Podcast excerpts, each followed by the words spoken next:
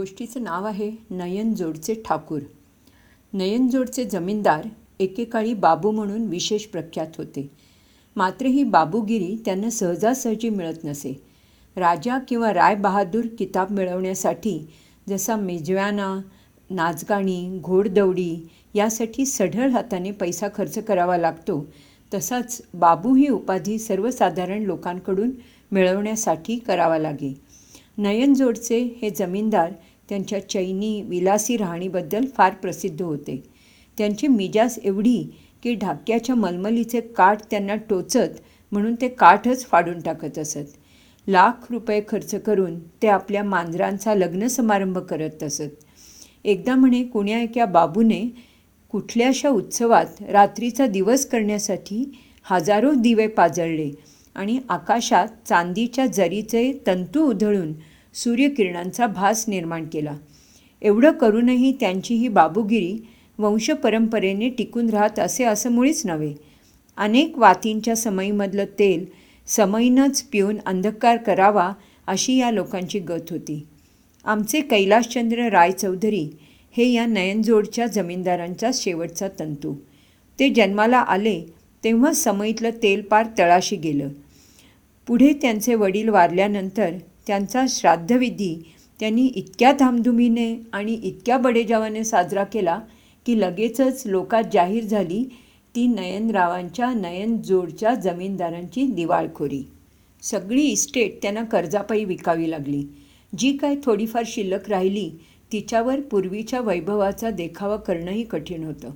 त्यामुळे कैलासबाबू नयनजोड सोडून आपल्या मुलाला घेऊन कलकत्त्याला राहायला आले. त्यानंतर तो मुलगाही एका मुलीला मागे ठेवून कैलासवासी झाला. आता कैलासबाबू आणि त्यांची ती नात असे दोघेच उरले. कलकत्त्यात कैलासबाबू आमचे शेजारी होते. आमच्या कुटुंबाची हकीकत त्यांच्या मात्र अगदी उलट. माझ्या वडिलांची सगळी संपत्ती स्वकष्टार्जित होती. आणि गरज असल्याशिवाय आपण एकही पैसा खर्च करत नाही याचाही त्यांना अभिमान वाटत असे. ते कष्टकरी माणसासारखे कपडे करत आणि त्यांचे हातही कष्टकरी माणसासारखेच होते. बाबू ही उपाधी आपल्या नावामागे लावण्याची लालसा त्यांनी कधीच धरली नव्हती आणि त्याबद्दल मला नेहमीच त्यांचा अभिमान वाटत असे. मी त्यांचा एकुलता एक मुलगा होतो. त्यांनी मला चांगलं शिक्षण दिलं होतं. आयुष्यभर मानानं जगता येईल एवढा पैसा मला कष्टाविना आयता मिळाला हेही मी माझं भाग्यच समजतो.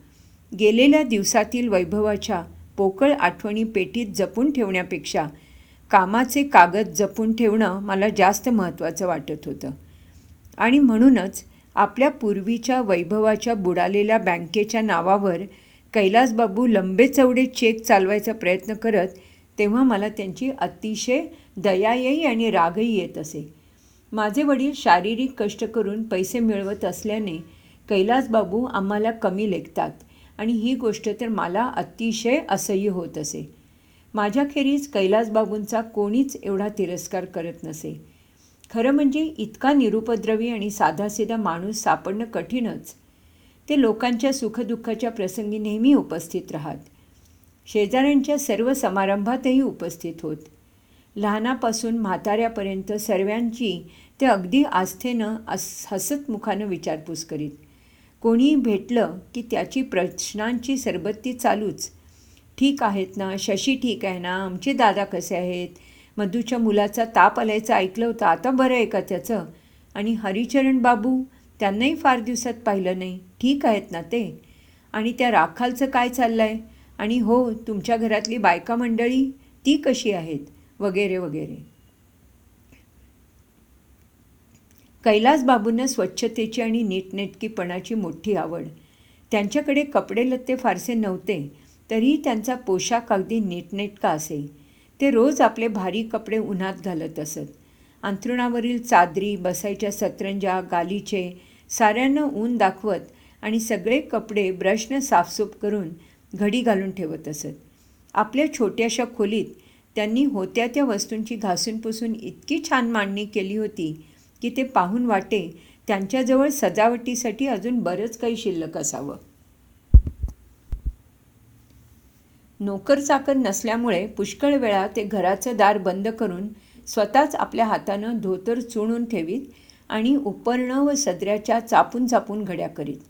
जमीनदारीच्या काळातील अनेक मौल्यवान वस्तू घराबाहेर गेल्या होत्या पण चांदीची गुलाबदाणी अत्तरदाणी सोन्याची थाळी चांदीचा हुक्का भारीपैकी शाली त्या काळातले भरजरी अंगरखे आणि पगडी अशा काही वस्तू त्यांनी प्रयत्नपूर्वक वाचून ठेवल्या होत्या.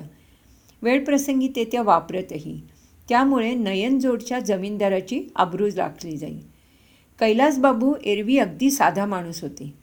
कधीमधी त्यांच्या बोलण्यात जो अभिमान डोकत असे तो त्यांच्या वाडवडिलांबद्दलच्या कर्तव्यबुद्धीमुळे आहे हे ओळखून तो सहन करताच येत कैलासबाबू एरवी अगदी साधा माणूस होता.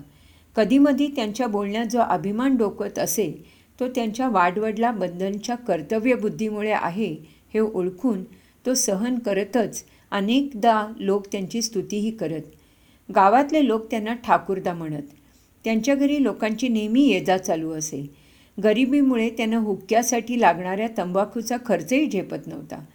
मग गावातले लोक त्यांच्यासाठी एक दोन शेर दोन तंबाखू घेऊन जात आणि म्हणत ठाकूरदा जरा बघा बरं या तंबाखूची परीक्षा करा. गयेचा अस्सल तंबाखू आहे हा. अशा वेळी एक दोन झुरके मारून छान आहे छान आहे असं म्हणत कैलासबाबू विचारत मी तुम्हाला साठ पासष्ट रुपये शेराच्या तंबाखूची गोष्ट सांगतो. तुम्हाला त्याचा आस्वाद घेच घ्यायचा आहे का? सगळे जाणून होते की आपण जर तंबाखू ओढण्याची दर्शा दर्शवली तर त्यांना कपाटाच्या किल्ल्या सापडणार नाहीत.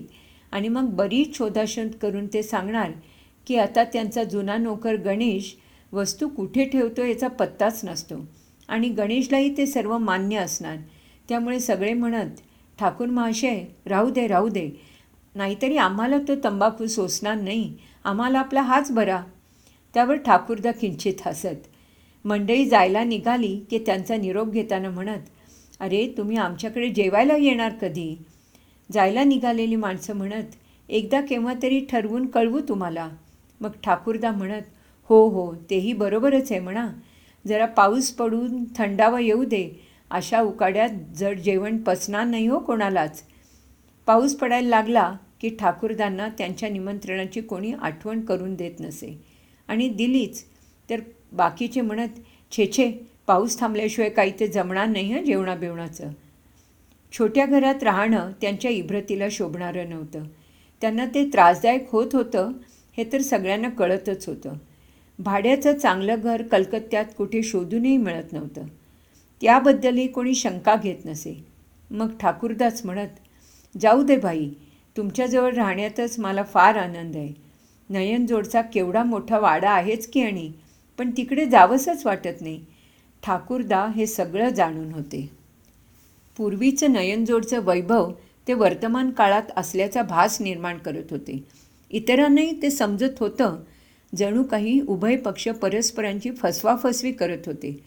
पण हे सारं स्नेहाचं आणि प्रेमाचं लक्षण आहे हेही साऱ्यांना कळत होतं.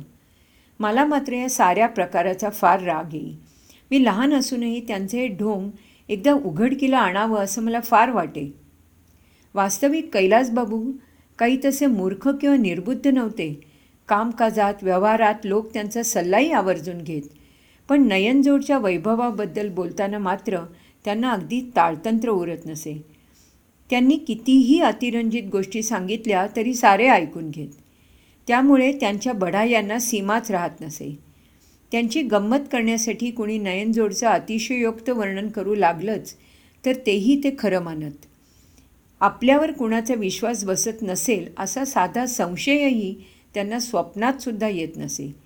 कधीकधी मला वाटे की या म्हाताऱ्यानं स्वतःभोवती गतवैभवाचा एक कोट उभा केला आहे मनात येई की तोफा डागून हा कोट उद्ध्वस्त करावा. मला कैलासबाबूंबद्दल असं वाटण्यालाही काही तसं काही कारण नव्हतं. मी श्रीमंताचा मुलगा असून विद्यासंपन्न म्हणजे एम ए होतो. मी तरुण असून मला कोणतंही व्यसन नव्हतं की वाईट सवयी जडल्या नव्हत्या. वडिलांच्या मृत्यूनंतर सगळा कारभार एक हाती येऊनही मी सरळ मार्गी होतो. दिसायला असा होतो की स्वतःला सुंदर म्हटलं तर त्यात कुणाला बढाई आहे असं वाटू नये किंवा तो पोकळ अहंकारही नव्हता. एकूण काय तर बंगालमध्ये लग्नाच्या बाजारात माझा भाव चांगलाच होता आणि त्याला अनुसरूनच पुरेपूर वागायचं असंही मी ठरवलं होतं. श्रीमंत बापाची सुंदर शिकलेली मुलगी वधू म्हणून मी पसंत करणार होतो. पुष्कळ वधूपिते माझ्या मागे लागले होते. पण अजून माझ्या पसंतीला कोणीच मुलगी उतरली नव्हती. ठाकूरदांना एक नात होती. मी तिला खूप वेळा पाहिली होती. ती सुंदर आहे असं मला कधीच वाटलं नाही. तिच्याशी लग्न करण्याचे विचारही कधी माझ्या मनात आले नाहीत. पण तरीही ठाकूरदांनी कुणाच्या तरी मध्यस्थीनं अर्थात स्वतः येऊन आपल्या नातीसाठी मला विचारावं विनंती करावी अशी सुप्त इच्छा माझ्या मनात होती. ठाकूरदा आपल्या कोणा मित्राकडे बोलल्याचं माझ्या ऐकण्यात होतं की नयनजोडचे जमीनदार आपल्या मुलीसाठी मुलाकडे आपणहून प्रस्ताव घेऊन जात नाहीत म्हणे. मग भले मुलगी आजन्म अविवाहित राहिली तरी चालेल. आपणहून हे त्या कुळाचार तर मोडणारच नाहीत. हे ऐकून मला ठाकूरदांच्या वृथा अभिमानाचा भयंकर राग आला आणि त्यांना एकदा चांगला धडा शिकवावाच असं वाटलं. आपल्या माहितीत एक निवृत्त डेप्युटी मॅनेजिस्ट मॅजिस्ट्रेट होते. ते ठाकूरदांना चढवून सांगत की जेव्हा जेव्हा ते गव्हर्नरना म्हणजे छोट्या लाटसाहेबांना भेटतात तेव्हा तेव्हा लाटसाहेब आवर्जून सांगतात की या बंगल प्रांतात वर्धमानचे राजे आणि नयनजोडचे जमीनदार बाबू ही दोनच काय ती खानदानी घराणी आहेत. हे ऐकून ठाकूरदा खुश होत असत. जेव्हा जेव्हा माझी आणि डेप्युटी साहेबांची किंवा डेप्युटी बाबूंची ठाकूरदांची भेट होई तेव्हा तेव्हा ते चौकशी करत छोटे लाटसाहेब कुशल आहेत ना? मेमसाहेबने त्यांची मुलं कशी आहेत? लवकरच लाटसाहेबांना भेटायला जायचं आहे असेही ते म्हणत. पण ही गोष्ट कधीच प्रत्यक्षात येणार नाही हे आम्हाला माहीत होतं. एके दिवशी सकाळीच मी ठाकूरदांकडे गेलो आणि त्यांना हळूच सांगितलं की माई मी काही कामासाठी गेलो असता मला लाटसाहेब भेटले. त्यांनी नयनजोडच्या जमीनदार बा बाबूंची गोष्ट काढली. तेव्हा तुम्ही कलकत्त्यात असल्याचं मी त्यांना सांगितलं. इतक्या जवळ असूनही तुमची भेट नाही याचं त्यांना फार दुःख झालं. ते आज दुपारी गुपचूप तुम्हाला भेटायला येणार आहेत. दुसऱ्या संबंधीची अशी एखादी गोष्ट कैलासबाबूंना अशक्य वाटली असती. पण त्यां किंवा त्यांनी ती हसण्यावारी नेली असती. पण हे सारं स्वतःबद्दलचं असल्यामुळे त्यांना ते अजिबात खोटं वाटलं नाही. ते तर खुशच झाले. थोडेसे अस्वस्थही झाले. लाटसाहेबांना कुठे बसवायचं त्यांना काय द्यायचं नयनतोडच्या जमीनदाराचा आप कसा राखायचा काही सुचेनसं झालं. शिवाय त्यांना इंग्रजी येत नव्हतं. त्यामुळे संवाद कसा साधायचा हाही एक मोठा प्रश्न त्यांच्यासमोर होता. मी म्हटलं त्याची तुम्ही नका काळजी करू. त्यांच्याबरोबर एक दुभाषा असतोच की पण त्यांची खरीखुरी अशी इच्छा आहे की तुमच्या दोघांच्या भेटीच्या वेळी तिथे कोणी उपस्थित नसावं. दुपारच्या वेळी बहुतेक लोक ऑफिसला गेले होते आणि घरी होते ते वामक कुक्षी करत होते. सर्वत्र सामसूम होती. अशा वेळी कैलासबाबूंच्या घराशी एक घोडागाडी येऊन थांबली. जरतारी पोशाख केलेल्या त्या चपराशानं जाऊन सांगितलं की लाटसाहेब आलेत. जुन्या काळातले कपडे पगडी घालून कैलासबाबूंनी लाटसाहेबांच्या स्वागताच्या तयारीतच होते. गणेशलाही त्यांनी आपले कपडे घालायला लावून व्यवस्थित सजवलं होतं. लाटसाहेब आल्याचं ऐकताच ते धापा टाकत धावतच दाराशी आले आणि इंग्रजी पद्धतीचा वेश परिधान केलेल्या माझ्या एका मित्राला लाटसाहेब समजून आदबीनं घरात घेऊन गेले. घरात खुर्चीवर एक भारी शाल टाकली होती. त्यावर त्यांनी त्या खोट्या लाटसाहेबाला नेऊन बसवलं आणि उर्दू भाषेतलं एक लांब लचक मानपत्र स्वतः वाचून दाखवलं. लाटसाहेबांना नजराणा देऊन त्यांनी सोन्याच्या थाळीतून पराकाष्ठेनं जतन केलेला वडलारचित अश्रफीचा हार अर्पण केला. गणेश गुलाबदाणी अत्तरदाणी घेऊन हजर होताच कैलासबाबू परत परत काकुळतेनं येऊन सांगत होते आपण नयनजोडाच्या वाड्यात कधी आला होतात बरं? मला ना ते तर खरं आठवत नाही पण आपण जर तिथे आला असतात तर आपलं यथायोग्य स्वागत करता आलं असतं. इथे कलकत्त्यात मीच नौखा. पाण्याबाहेर फेकल्या गेलेल्या माशासारखी माझी अवस्था वगैरे वगैरे वगैरे. इंग्रजी पद्धतीची भली मोठी टोपी घातलेला माझा पि मित्र परत परत माना डोलवत बसला होता. घरात गेल्या डोक्यावरची टोपी काढायची हा इंग्रजी रिवाज. पण आपलं सोंग उघडकीला येईल या भयानं त्यांनी ती काढलीच नव्हती. ठाकूरदा आणि त्यांचा वृथाभिमानी नोकर गणेश यांच्याशिवाय आणखी कुणी असतं तर हे ढोंग त्याच्या नक्की लक्षात आलं असतं. माझा मित्र दहा मिनटं मान हलवत राहिला. मग मात्र तो उठला. ठरल्याप्रमाणे सोन्याची थाळी अशरफीचा हार खुर्चीवरची शाल गणेशच्या हातातली अत्तरदाणी गुलाबदाणी सारं पट्टेकल पट्टेवाल्या करवी गाडीत नेऊन ठेवण्यात आलं. लाटसाहेबांची ही प्रथा कैलासबाबूंना परिचितच होती. मी जवळच्या खोलीत लपून सारं काही पाहत होतो. हसू दाबून धरणं आता मला अगदी अशक्य झालं होतं. शेवटी पोटभर हसून घेण्यासाठी मी जरा दूरच्या खोलीत पळालो.